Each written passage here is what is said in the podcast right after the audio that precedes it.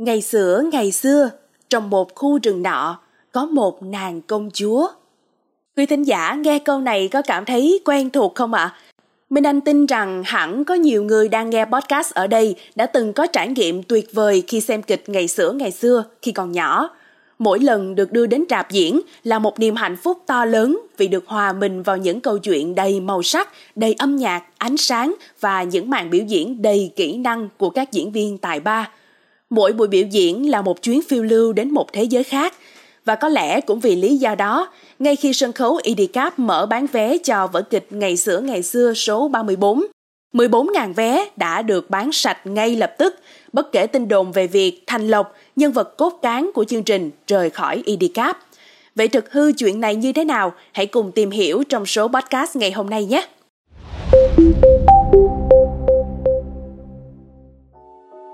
Vào tối ngày 4 tháng 5, sân khấu Idicap đã cùng lúc mở bán vé cho 23 suất diễn từ ngày 27 tháng 5 đến 25 tháng 6 trên hệ thống Ticketbox.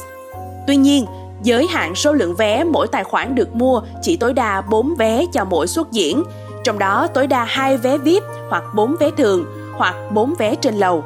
Để tăng cơ hội mua vé, khán giả có thể tạo thêm tài khoản mới, đã có đến 200.000 lượt truy cập vào trang mua vé trong đêm ngày 4 tháng 5, dẫn đến trục trặc và sự cố bị treo khi mua vé. Năm nay, sân khấu Idcap thực hiện chương trình số 34, vở Nàng Công Chúa và Chiếc Áo Tầm Gai, tác giả Quang Thảo, đạo diễn Đình Toàn, với sự tham gia của lực lượng nghệ sĩ hùng hậu như Thành Lộc, Hữu Châu, Lê Khánh, Bạch Long, Hoàng Trinh, Hương Giang, Mỹ Duyên, Đình Toàn, Quang Thảo, Tuấn Khôi, Tuấn Khải – Đặc biệt, lần này có sự trở lại của nghệ sĩ Thanh Thủy sau hơn chục năm chị rời Idicap. Tuy nhiên trước đó, nhiều thông tin cho biết Thành Lộc, linh hồn của ngày xưa ngày xưa đã rời khỏi chương trình khiến nhiều người cảm thấy buồn và thất vọng. Để biết thêm về thông tin này, tuổi trẻ online liên lạc với Thành Lộc và nghệ sĩ đáp xin miễn trả lời. Liên hệ với ông Huỳnh Anh Tuấn, giám đốc sân khấu Idicap, ông cho biết chưa nghe thông tin chính thức gì từ phía nghệ sĩ Thành Lộc Ông nói, tôi chỉ nghe các bạn văn phòng báo lại, Lộc Báo có vài dự án cá nhân từ ngày 14 tháng 5 nên khoan sắp lịch diễn kịch người lớn. Tuy nhiên, chương trình Ngày sửa ngày xưa số 34 với vở Nàng công chúa và chiếc áo tầm gai lên kế hoạch diễn khoảng 40 đến 50 suất từ tháng 6 đến tháng 7 tới đây. Lộc nhận lời tham gia đầy đủ.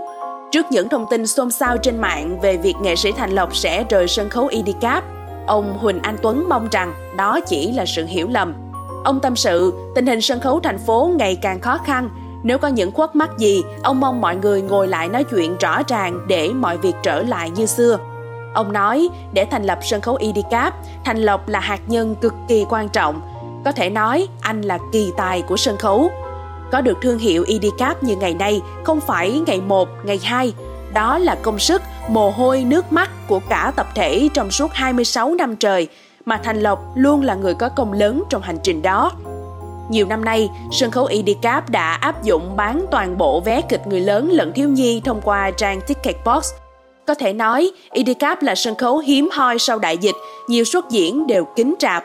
Năm nào chương trình Ngày xưa ngày xưa cũng đều trong tình trạng khan hiếm vé. Năm ngoái, Ngày xưa ngày xưa 33 với vở Cuộc phiêu lưu của thuyền trưởng Sinbad Đại chiến nàng tiên cá đã đạt kỷ lục khi diễn được 55 suất kéo dài từ hè năm ngoái đến năm nay. Vì cả thành phố chỉ có chương trình Ngày xưa ngày xưa được đầu tư hoành tráng diễn suốt từ 1 đến 2 tháng tại nhà hát Bến Thành, nên phụ huynh và các khán giả nhí đều chờ đợi.